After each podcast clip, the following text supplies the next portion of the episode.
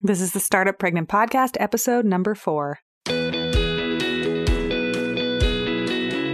Welcome to the Startup Pregnant Podcast, where we talk to creative leaders about what it means to be an entrepreneur and a parent. I'm your host, Sarah K. Peck. This episode is brought to you by our amazing friends at Taskerly Virtual Assistants. They are a virtual assistant godsend to anybody who is a busy lady. And if there's one thing I know, parents and entrepreneurs are pretty busy. If you are curious, head to taskerly.co slash pregnant and apply to work with them. As a bonus for being a Startup Pregnant listener, you get 10% off of your first three months. And stick around at the end of the show because I'll tell you a little bit more about how they work and how to best use them.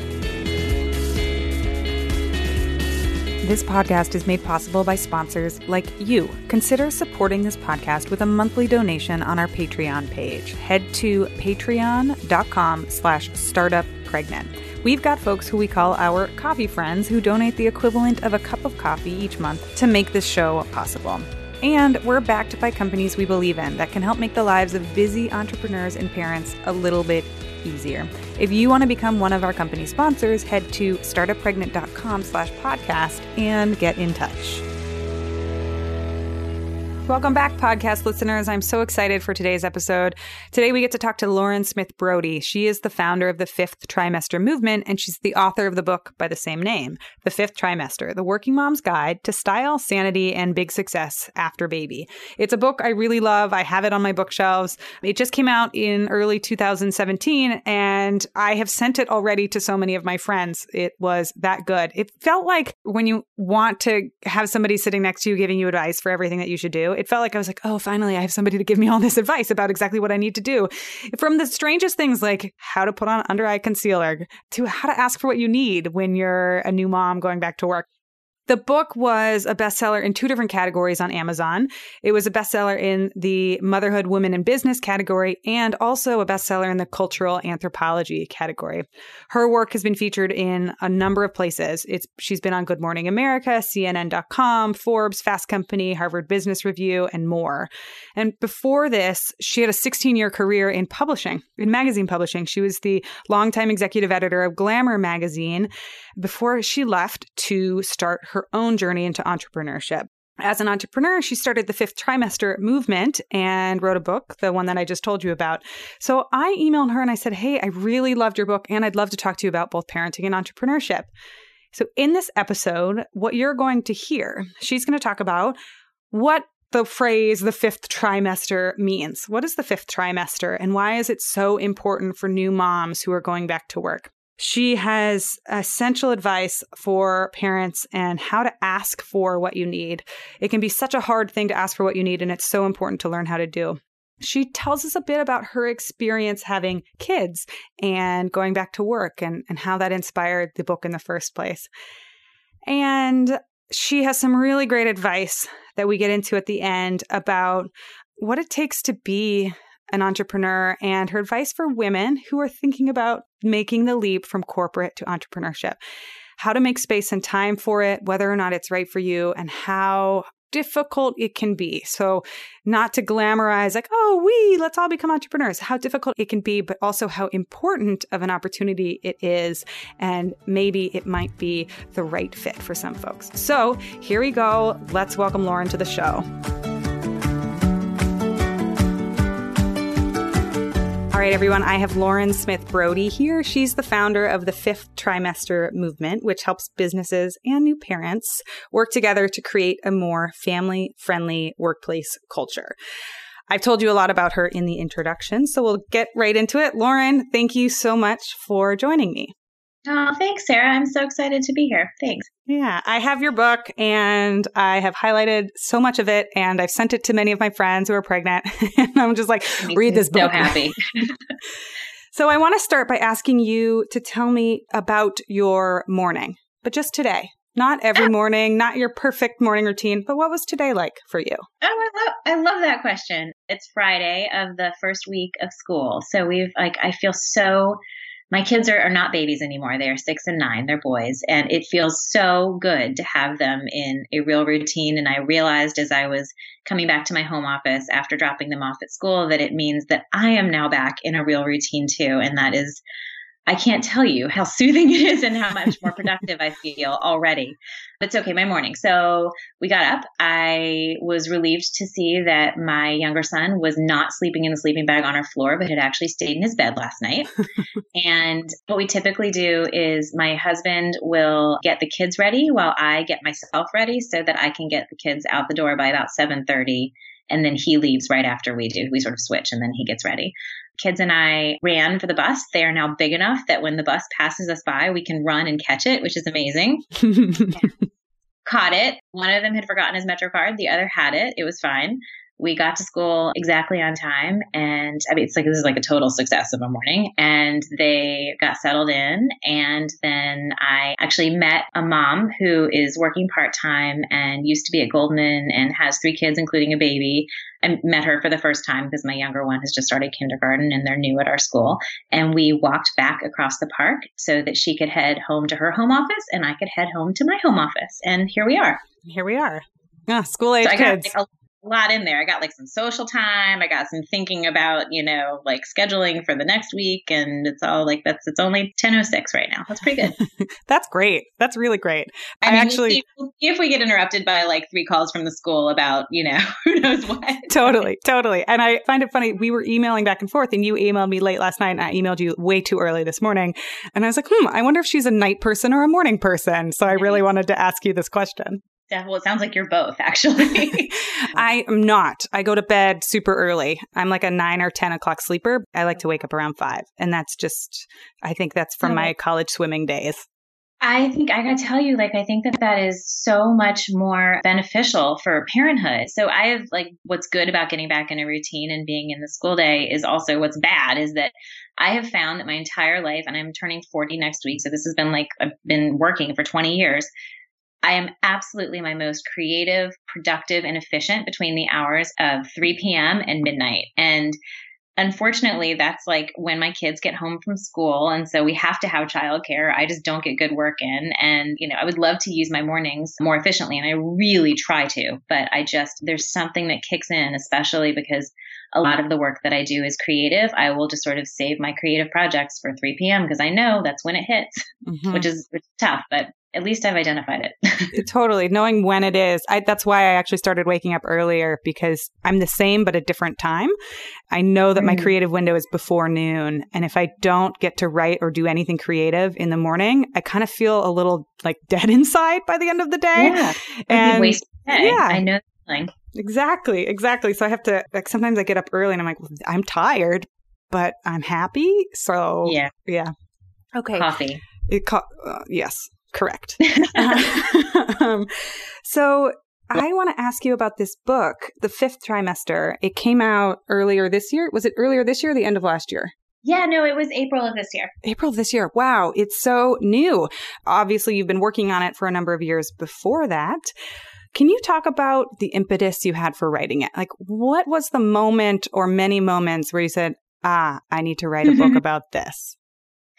I love this question because I I didn't recognize it when I was in it myself. So just to define the fifth trimester, you know what the first 3 are, that's pregnancy. The fourth trimester was something that I learned about when my first son was born and he was a little hard to soothe and I read The Happiest Baby on the Block by Dr. Harvey Karp who explained the idea that human babies are born three months too early and that if you just, you know, swaddle them and recreate the feeling of the womb, they'll be soothed. And then at about the magic age of 12 weeks, they kind of wake up to the world and connect with you and start to get on a little bit more of a schedule. And they just start being the baby that you imagined you might have initially. And I found that to be very, very true. And I also found it to be incredibly anxiety provoking that I was going back to work at 12 weeks. And I also knew that I worked in an industry where I actually had good benefits and I had a salary that allowed me to take a few of those weeks unpaid. It was okay. And I had a supportive partner and I had um, a supportive team at work and I kind of had all the stars aligned. And yet still, I went back to work in what I have now defined as the fifth trimester because it is so clearly a, a developmental stage. Only this one's for mom and totally floundered and just I actually, looking back, did a pretty good job at my job, but it didn't feel like it at the time. But so the moment when this idea and when I sort of came up with the term the fifth trimester and realized that there was so much that I had learned during my maternity leave and during those first really struggling months in the office was actually kind of on the other side of it. I was I was still pumping at that point. I'd probably been back at work for maybe four or five months. And this is sort of a good parenting tip for later on. When I was growing up, my parents had said to me, don't even bother ever lying to us because everything's written on your face, which may or may not have been true, but it, it's, I have adopted that. And so I kind of knew that in the workplace, it was okay for me to be transparent about what I was going through and honest about the feelings around it because it actually helped me be better at my job and it helped me be a better leader and a better mentor. However, there was a moment at like the four or five month mark when a couple of colleagues, both the same week, came into me and we had essentially the same conversation. They were younger than I was and, you know, sort of earlier stage of life. And they said to me, one came in and, and said, you know, can you help me with this headline? I, I was working at, I don't think I said this, I was working at Glamour magazine. I was the executive editor. And I said, she said, can you help me with this headline? We missed you so much. And I just, I really, really needed, you know, your guidance on this kind of thing while you were out. And by the way, thank you so much for being so honest about parenthood in the workplace. And I was kind of initially a little taken aback and thought, oh gosh, have I complained one too many times about being tired? Or, you know, have I not seemed together enough? Can she, you know, like, did I not rub my concealer in properly under my eyes? and, and it was actually the exact opposite. She said, you know, because she finished her sentence and she said, because you are still the person I look up to so much. You show me that one day it's going to be hard, but I'm still going to be able to do it. And I think until I saw you do it, I didn't know that that was the case. So thank you. And I just, I'm getting chills just retelling the story because of the feeling that she gave me in that moment. I had also simultaneously reached a point in my career where in magazines, you can actually see there's a masthead in the front. It shows you kind of, you know, where you stand in terms of your career. You can see who's above you, you can see who's beneath you. And I had climbed to the point that I wanted to climb. And I had, I never want to say I'd stopped learning, but I had gotten to a point where I wasn't really sure what I wanted to learn next. And I realized in that moment that the part of my job I really enjoyed and the growth part of my job for me at that point was this mentoring of these people around me, showing them that parenthood could be a great thing in the workplace. It could fuel you and inspire you and help you change culture for people around you in a way that would be beneficial for them when it was their turn. So that was really the moment I think that this all crystallized for me. And then it took actually, you know, years of having the phrase in mind and the idea in mind to and having my second baby and getting through that to leave the publishing industry and do the research for this book and proposal. And I know you're working on a book, so you know about the proposal process to pitch it to agents and get an agent, get a publisher, get it published, and now I'm finally at the point where the book is out in the world. It is doing its job. I'm so, so excited to hear from moms who are saying that it's helping them and people like you who are saying that they're gifting it even to their friends makes me so delighted and happy. And now I'm kind of in phase B, which is launching this business to go into companies and help them make better culture. So the book is for moms, but the business is really meant to help companies, many of whom are um, kind of already on board with having the right policies, but they look around and see that people aren't really using them or they're still having a hard time with retention. So to help them through the cultural side of workplace dynamics of parenthood. Mm-hmm. And I've talked uh-huh. way too long. So now it's your turn. no, it's I'm so glad that you gave us the overview and there's so much in there that I want to unpack. And I want to before we get into like where you are now and I have so many questions about like the experience of starting the business and what that's like yeah. becoming an entrepreneur. But before I get to that, I want to go back and like be inside of the moment when you're a new mom, right? Like you've been pregnant for nine months, 10 months, right? And yeah. you are like, just for so many people, just slammed with that first three months of like, what the, like, what just yeah. happened to my yeah. life? And then you throw in this other challenge for all these working mothers of going back to work and the experience. You said it, you said, I was doing a good job at my job. I just didn't feel like it at the time. Yeah. And what that's yeah. like for women. Because one of the reasons that I started this podcast and I started my own journey in this is I just remember, I have this feeling and I remember like when I was learning how to breastfeed, because that was something I chose to try to do, I was like, I don't like what, why is there so little information? Like what, like, why yeah. do my girlfriends never talk about this? Why haven't I heard about this? Why don't I even see this? You know? And it was just right. this like combination of panic and overwhelm and fear and then like guilt. And I felt like I uh, didn't uh, know what I, I was doing yeah. Yeah, exactly. So can you talk a little bit to to that woman who is in the few months postpartum and like what she's feeling like and yeah. give her some light at the end of the tunnel advice and wisdom? Yeah, okay. Yeah. Well, I think, you know, I mean, to now to unpack what you were saying. So I think that you know, we are living in a time of amazing opportunity, but I think also expectations that are just so out of line with reality. And it's hard not to blame yourself. It's a really kind of like loaded meta thing, but it's hard not to blame yourself when your expectations are out of line. So, you know, this is, I think, really the first generation of new mothers who feel like they deserve and expect and and should be able to achieve everything they want at home and in their careers and I think that's true. You do deserve all of those things. But, you know, I think sometimes we think it all has to happen at the exact same time, you know, and right away. And sometimes the women who are, you know, striving the most are the most really like knocked in the head by, you know, that feeling you were describing in those first three months. And it can be helpful to know that, but it can also be sort of defeating to think, oh, great, now it's my fault too because my expectations are too high. Well, great, and that that really like can lead to a pretty tough swirl, and that was what I felt in that moment. But you know, in the interviewing that I did for the book, so first of all, two things. The biggest takeaway, and I interviewed hundreds and hundreds of women, and found that the biggest, and these are women who had all approaches to motherhood, whether it was adoptive, single, you know, gay moms, like all kinds of every situation you could think of. I tried to find surrogate moms all sort of approaches to career. So they were working for themselves. They were working in corporate America. They were working part time. They were working hourly wage jobs. I really tried to make sure everyone could find themselves in this book. And so the biggest takeaway of all of these questions that I asked them was that these women were going back to work months before they felt physically and emotionally ready to. And I was actually able to pinpoint that in both cases, it's right around the six month mark when they mm-hmm. start to feel better. And then lo and behold, like the scientific data about, you know, postpartum mood disorders and when your risk for that goes down and, you know, physically when your body starts to really start to get back to normal, not just in your jeans, but feeling good. It really is all around like the five and a half, six month mark. It's very reassuring, I think, to know that it's upsetting, but it's reassuring to know that in America, you know, women are back at work before they're physically and emotionally ready to be there. But having that context, I think helps you adjust your expectations and helps you helps you be a little bit more kind to yourself. And once you've gone through it more kind to people around you who have a, a need in their personal life whether it's pregnancy or something else too. And that is that's the kind of paying it forward that i hope to communicate with this fifth trimester movement and the book and you know just for people to really offer a hand back to the people who are coming up underneath them and to be really open about what was hard.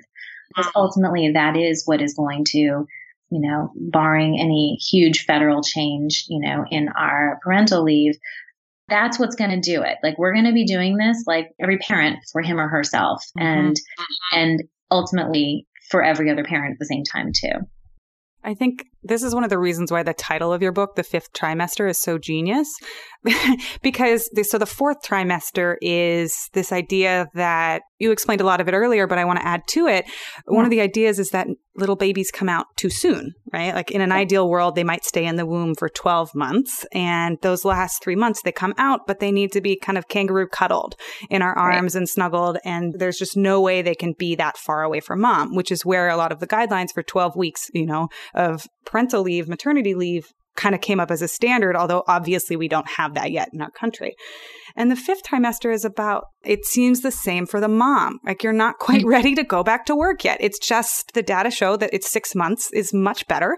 And yet we're rushing back. And if we have that perspective towards ourselves, like, hey, you might not be ready yet. You're doing this thing and you're not quite ready. It can change all the could haves and should haves and would like like shooting all over ourselves as new parents. Yes. Like, why am I not perfect? Why do I not fit into my jeans? I mean, it took me nine months. I'm still five pounds more than I was before. I like, okay. Okay. And they're different towns. They're in different places, probably. totally. totally. Definitely. I've never had boobs this big.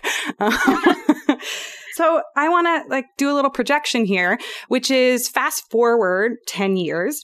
You've had wild success with the fifth trimester movement. And, and let's go with me here. You've been able to enact policy change in the United mm-hmm. States.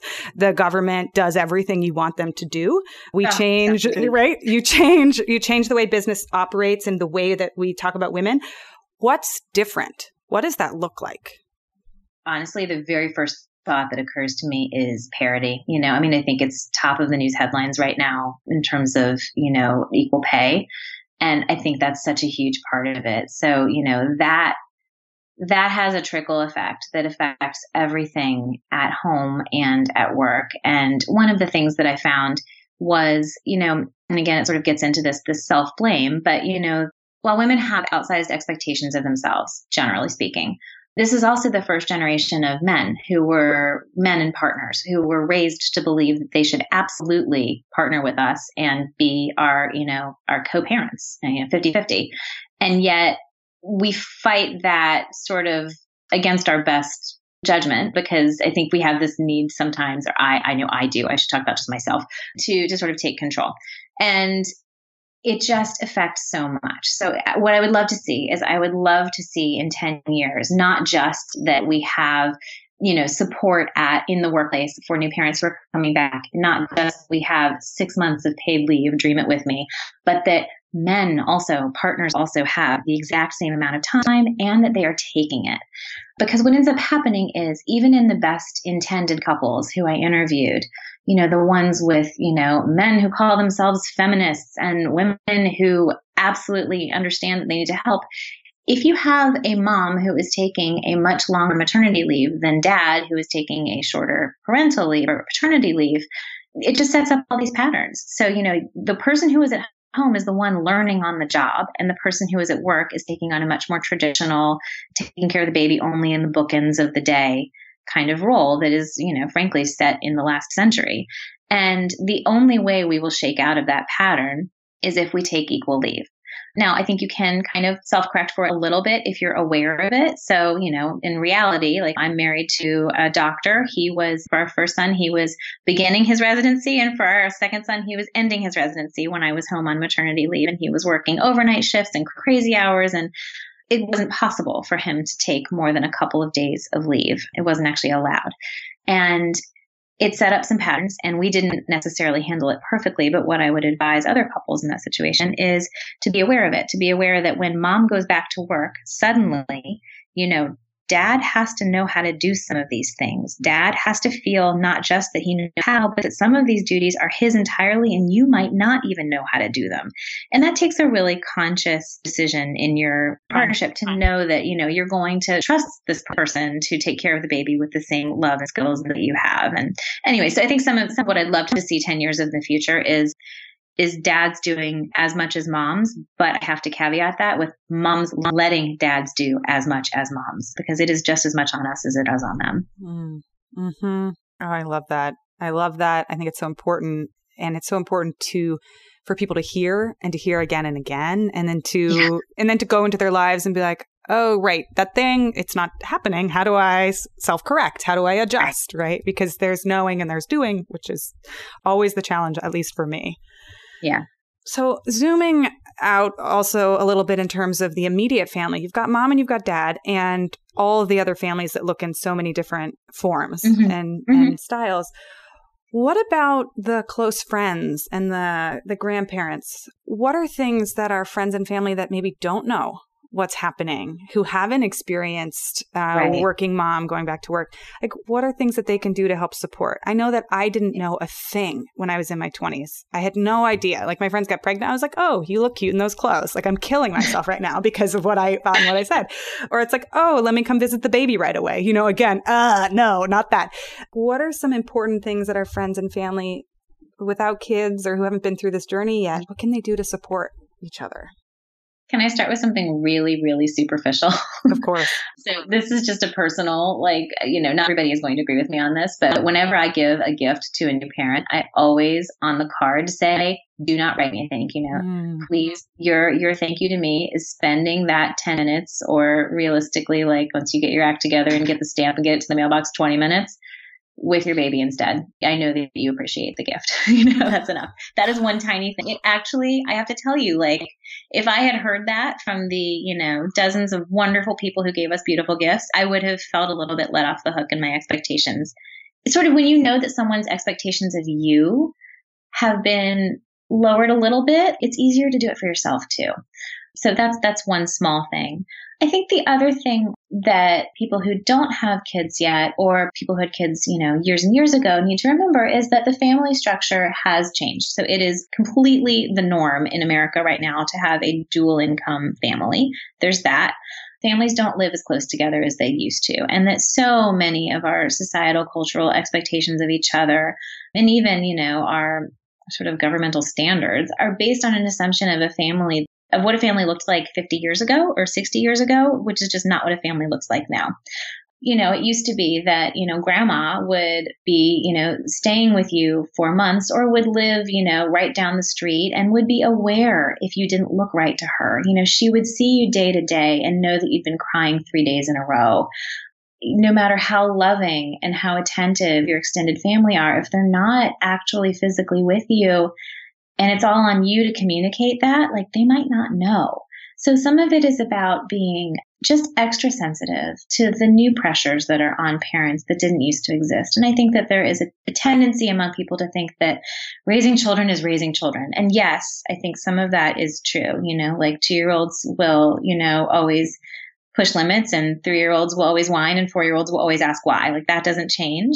But what's changed is the pressures of, oh, here's one thing, round the clock work. You know, I mean, when, when we were growing up, when I was growing up, my mom and dad were not, there wasn't email. My mom and dad were not getting emails at night. They weren't expected to be in touch beyond the hours of 6.30 at night and nine in the morning. I remember like on, I can count on one hand the times when my mom or my dad got a call that was work related in the evening hours and it made an impact and they got up from the dinner table and took the call. That is now completely standard and the norm. And that's something it's important to remember what has changed in these new pressures. Yeah, that's so true. Like we're all getting those emergency calls, but we're getting like 30 of them every night in the form of email. And like, what's an emergency really? You know? Right, right, right. But it feels like that in our psyches, but it's not actually. Right. Because it's mm-hmm. also a time when you feel this great need to prove, you know, your necessity. You know, you just weren't there for weeks or months or whatever your leave was, and you want to say, I'm back, and oh my gosh, didn't you miss me? And you needed me, and now I'm going to double down. Well, it's really hard to double down when you are not physically or emotionally yourself yet. Hmm. Oh, that's such an important point. Like, there's something wrapped up in there psychologically of like, you needed me, right? Let me prove yeah. that I'm necessary. Right. There's a huge psychology of fear there, which is like, what if they don't need me? What if I'm not necessary? Mm-hmm. And even if you don't feel that way, you know, you're proving to yourself that it's worth it because a lot of moms, even more commonly, moms told me that, you know, they were going back to work thinking, oh my gosh, I'm paying for childcare that costs almost as much as my own salary should I even really be doing this? So you're kind of trying to prove to yourself your necessity too. And it's just this double edged sword. Oh, gosh. Yeah. Okay. So you have this chapter in the book where you talk about the checklist for returning back to work.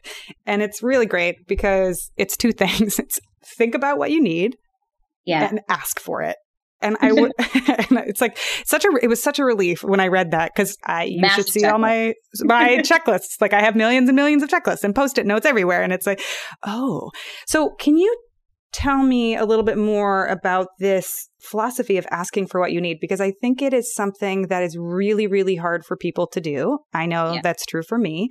And it comes at a time in your life when it might feel almost impossible to do, yet it's so important. Talk to me about yeah. this.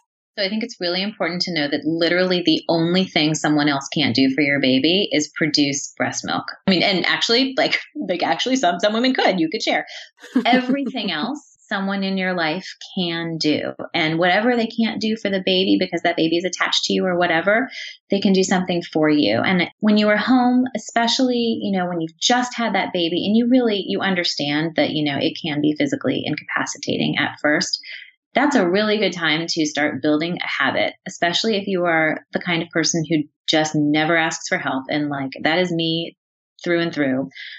I get it.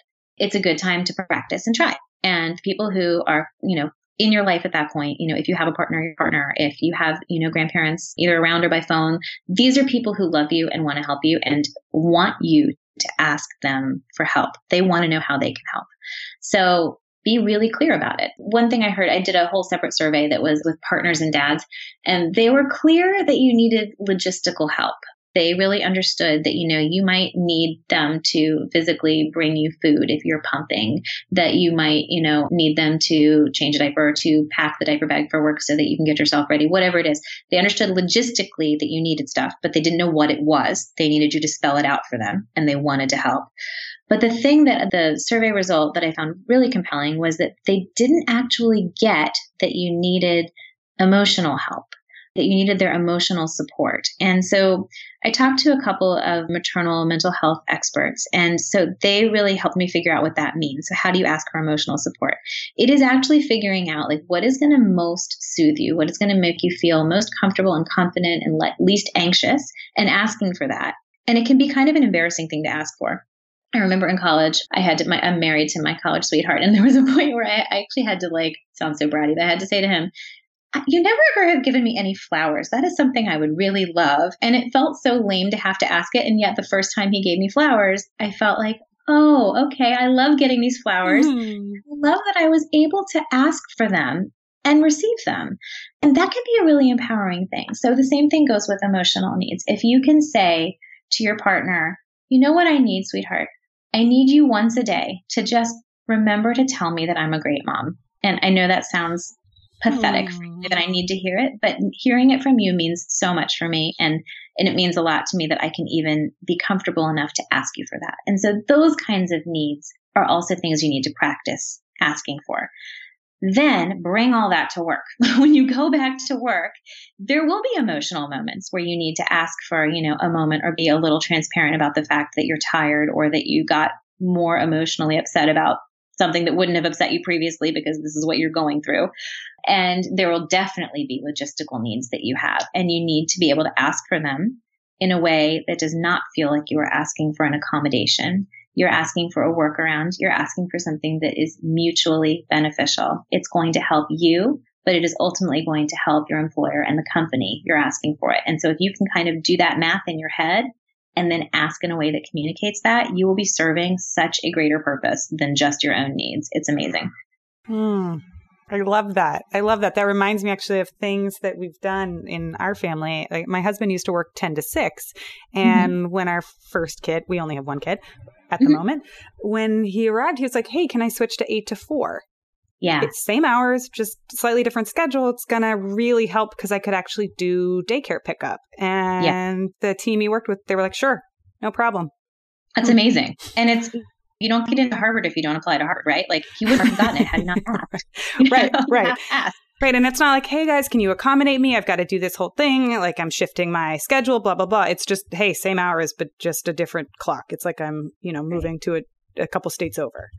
Right that's world changing. We couldn't even, and this was, you know, granted, this was, my son is nine, so this was nine years ago, but there actually were not any daycares that had hours that would have worked for us that were conveniently located enough that we could afford. Like it just, daycare was not an option. So we really scrimped to be able to afford a nanny because we knew that our hours were going to be so unpredictable you yeah. know that opened up a whole world of possibilities for you that's amazing mm. it was it exactly it just had so many cascading effects that were so helpful yeah um, yeah. And we get to have dinner together and it's just, you know, on and on. What we can talk yeah. about that, you know, later. if you haven't done it yet, it's really important yeah. And so you you mentioned something in this that I think I want to call out, you know, asking for what you need and identifying like here are the ways that I need to be taken care of and nurtured.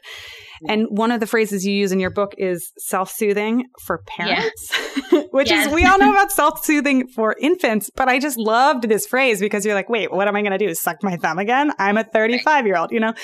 What does it mean self-soothing for parents? This is so genius. So this is where I was so glad that I got to talk to actual psychiatrists, you know, who could actually explain to me, and I'm not going to get it right as I explain it to you without the book in front of me, but who could explain to me the neural pathways of, you know, what it takes to feel that flood of endorphins in your brain that makes you feel soothed. And a lot of it is about sort of sensory soothing. So I couldn't believe when, you know, there was a sleep expert who actually said to me, you know what, caffeine is fine. So like sometimes the advice that I got was actually like really reassuringly easy to do. And so, what one of the maternal mental health experts said to me was if you can find a way to soothe one of your senses, you will feel good. So, figure out what that means for you. And she was, um, we were talking specifically about using your commute for self soothing because it's kind of a little hidden pocket of me time, although I don't really love the term me time, like there it is when you can do that. So what is that for you? Is that there is a hand lotion that is like, you know, a little bit of an extravagance for you, but it has a smell that just like takes you right back to when you were 16 and lying on a beach or whatever that you, you actually, you smell it and you get that flood of good feeling in your brain that actually calms you down, like actually calms your nerves. Or is it, you know, she said it might be really like a piece of really good dark chocolate. And I was like, oh my God, am I really going to write a book for new parents that advises moms to eat chocolate? Like, come on. Except that she explained it in a way that made me feel like, okay, I get it. Like, this is an important thing you do for yourself. And it also comes back to realizing that you've done this good thing for yourself. Mm. If you're a person who can take care of herself, then you're able to take care of your baby. And that is a really empowering feeling. I also got a lot of advice about having a back pocket plan. And this came from both new moms who had had a crying jag at work or a time when they, you know, just were more emotional or more tired or lashed out when, you know, otherwise they would have had control. Some of it is about having a plan for what to do. It's just like sitting there in your back pocket of your pants, like ready to go for when you need it. And one way to identify what kind of plan that would be for you is to figure out what your sort of core value is. There is a survey you can take online. I'm going to think of it before we finish this call. That, um, that is was developed out of the University of Pennsylvania by a psychologist named Martin Seligman, who's sort of the founder of the positive psychology movement gosh, I'm struggling to think of it. Sorry, I'm gonna have to look it up. Advises is you sort of identify your core value of what gives you the most pleasure and satisfaction and comfort in life. And there are these, you know, 30 different traits to choose from and you take a quiz to figure it out. So if you can identify that trait, and the truth is, is you know it without taking the quiz. I knew mine. Mine was love. Like I love to feel loved. I love to give love. It's really, I'm a very basic woman that way. And so I had to figure out my back pocket plan would soothe that need. So how would I feel loved if I were having a freak out at work about God knows what? And the truth is, is I know that every single time I call my dad, without fail, even if it is just to ask the weather or what time his plane is landing, he will hang up the phone with I love you. Mm. And it makes me hmm. feel loved. And so that's a really, you know, it would be great if I if had I had I known to do this when I was postpartum, I would have loved it. But, you know, to set him up, I would say, you know, if I were going through this again now, I would say, Dad, there's going to be moments at work when I'm having a bad day. I won't have time to talk, but I want to be able to just call you and hear your voice for two minutes. And when you hang up, like, I'll know that you'll say, I love you. And that, again, you've shown yourself that you know what to ask for and you must be together enough to ask for what you need. And ultimately, that gets you there and gets you through that moment. Oh, I love that so much. And I love that it's like your sane self is planning ahead for the you times when you know you're going to have a meltdown. You're like, what am I going to want? I'm going to want someone to tell me I love you. Yeah. Oh. And it's inevitable. You will have a meltdown and that's okay. Like mm-hmm. that's, it's meant to happen. totally. Totally. so I want to make sure I have time to ask you about the shift from working as the executive editor at Glamour magazine. You had this very long publishing career and and you made it up on the masthead, like you said. And then you shifted to writing your own book and starting your own business. What it's is so hard to even figure out what to call it. Is it? It's a consultancy. It's a speaking, group. whatever it is. Right. right. Well, do you identify? Do you call yourself an entrepreneur? I do. Oh yeah, absolutely. Okay, so I call my my like my short version of my title is founder and author. And I, I, very much consider myself a founder of this movement and a participant in it because there are so many great people working to support new parents in the workplace besides me, obviously. The work goes far beyond the book. So the book is meant to be kind of the centerpiece of it and it is for moms and it is the thing you can, you know, you can recommend to a friend. But the work I'm doing on the flip side is I'm going into companies and I'm helping them make, you know, not just better policies, but better support for new parents once they're back too.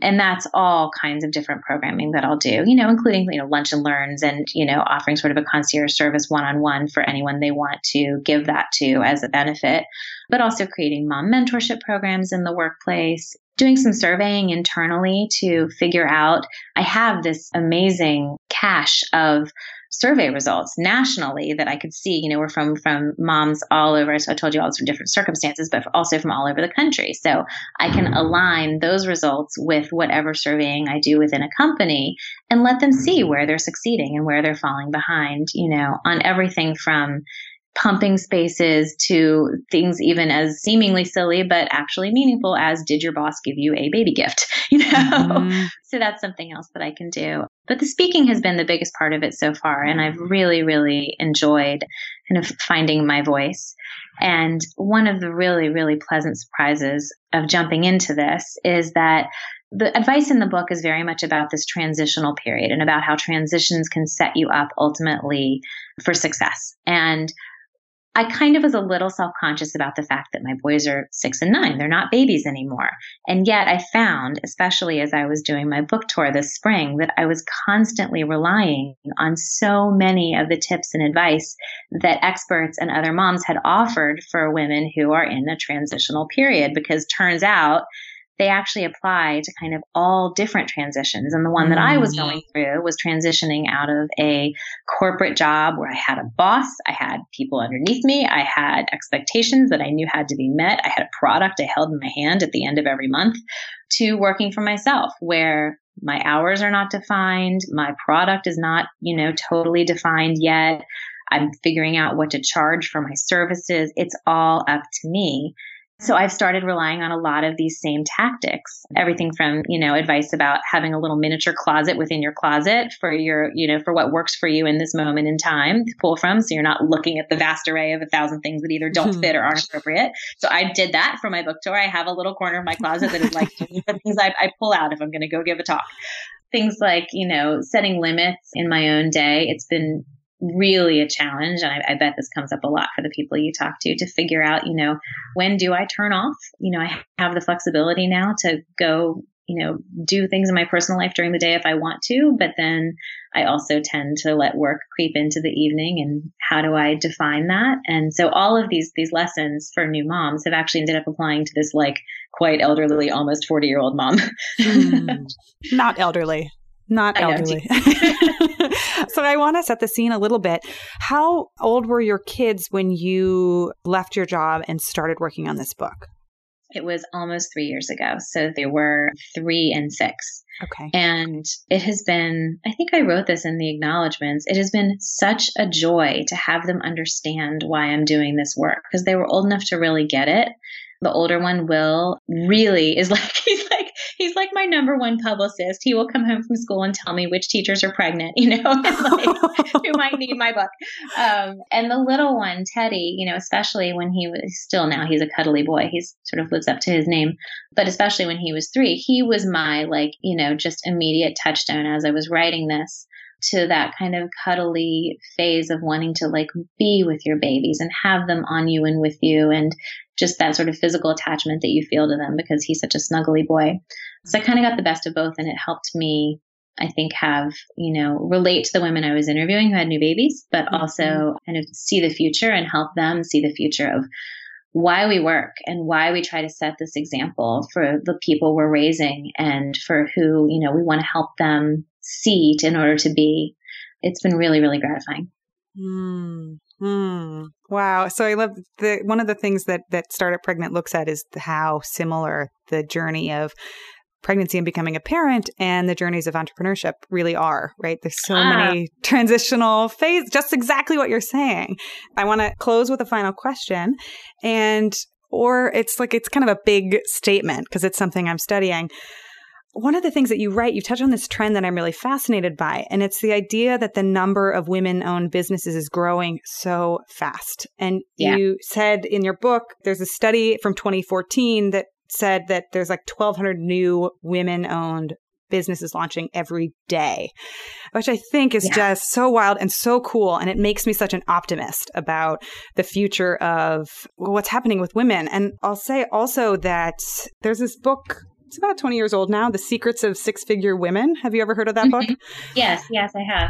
And in the beginning of it, she talks about the state of the world in 1999. And at that moment in time, women were still, the average woman was earning $25,000 a year. That was the wow. average salary for women. And wow. right? And like, and women were not making a tremendous amount of money. They were making 50 to 80% of what their partners were making if they were working, right? We still had a lot of women that weren't even working. Right. And so what's changed over the last 15 years has been so incredible because women entrepreneurs are one of the fastest growing group of entrepreneurs. Mm-hmm. I like this makes me such an optimist and i want to know i want to know what you think about like what's possible over the next 15 years and and maybe to put a finer point in it and there's a siren going by but we're just going to let it keep going. To put a finer point in it what advice and what words of wisdom do you have for women that want to become entrepreneurs and that are curious about this journey and are thinking like maybe this is something that i want to think about? I think it's understanding that it will be hard and that that can be a great thing that sometimes, you know, the things that are hardest and the hoops that we, you know, put in front of ourselves to jump through can actually be the things we look back and are proudest of. So I think it's okay to know that it's hard and that it will be. I think realistically, I think that there are a lot of women, and I would imagine probably a lot of moms who are listening to your podcast who have this dream of doing their own thing. And it is very much an instinct, I think, that is born in a lot of people when they have their children. You know, they want to find such meaning in their work. And so often that comes from doing your own, your own project. And this is me. I mean, I, I relate to this through and through. However, financially, it is not always possible to just jump into it. And so I think a lot of women assume that, like, oh, well, I just can't do that.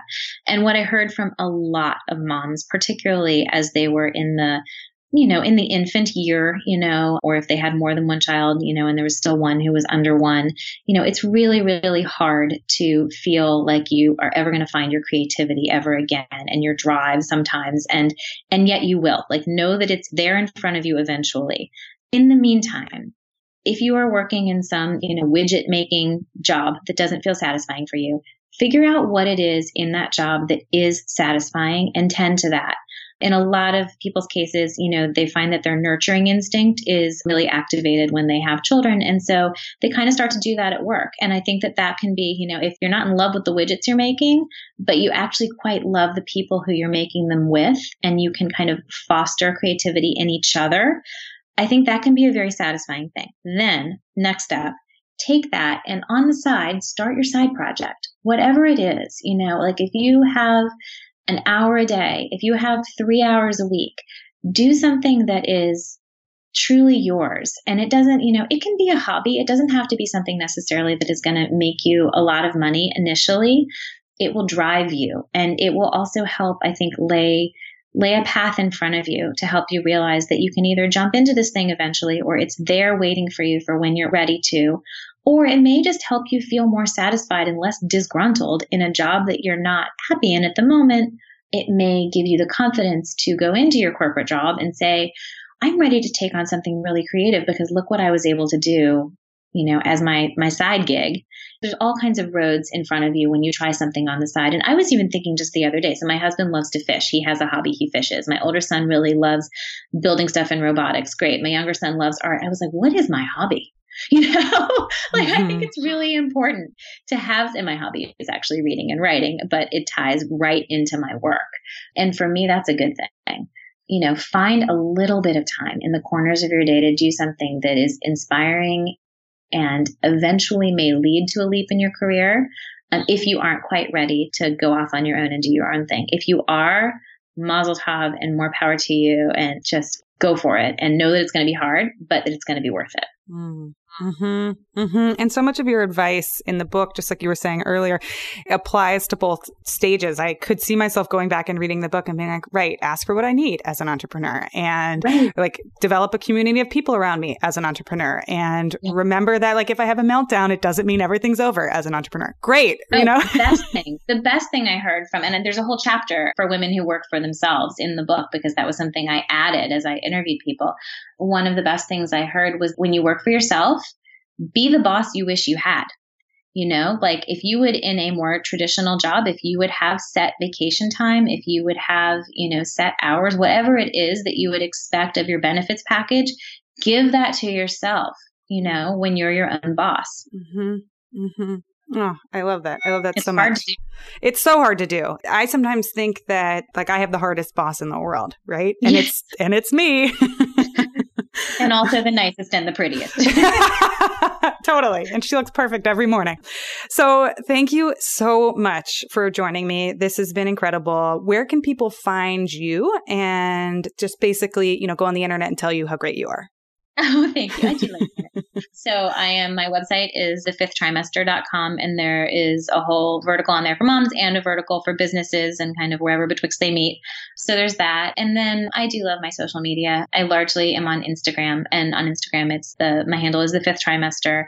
On Twitter, I'm Lauren S. Brody. S is Smith, Lauren S. Brody. And on Facebook, it's the fifth trimester too you know, my business is still small enough. I respond personally to everything. And I love, there's nothing more gratifying for me than talking to moms who are in position like I was or unlike I was and, and being able to help. It's just the most satisfying work in the world. I'm happy to be in touch. thank you for having me.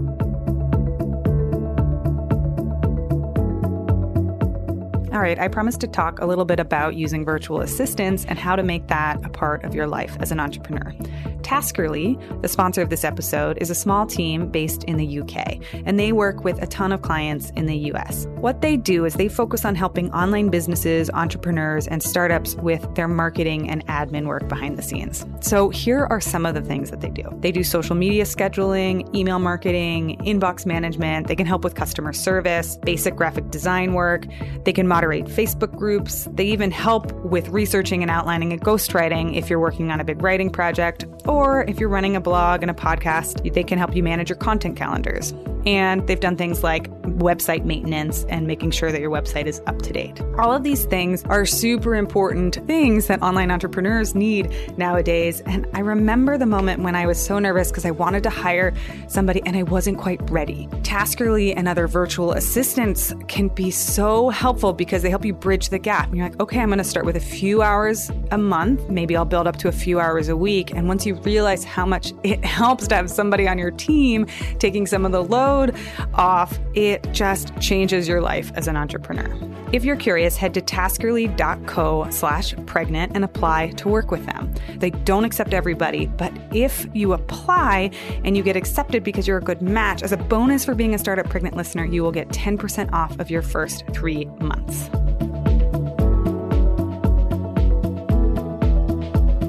do us a favor and give us a review and a rating in iTunes or wherever you listen to podcasts.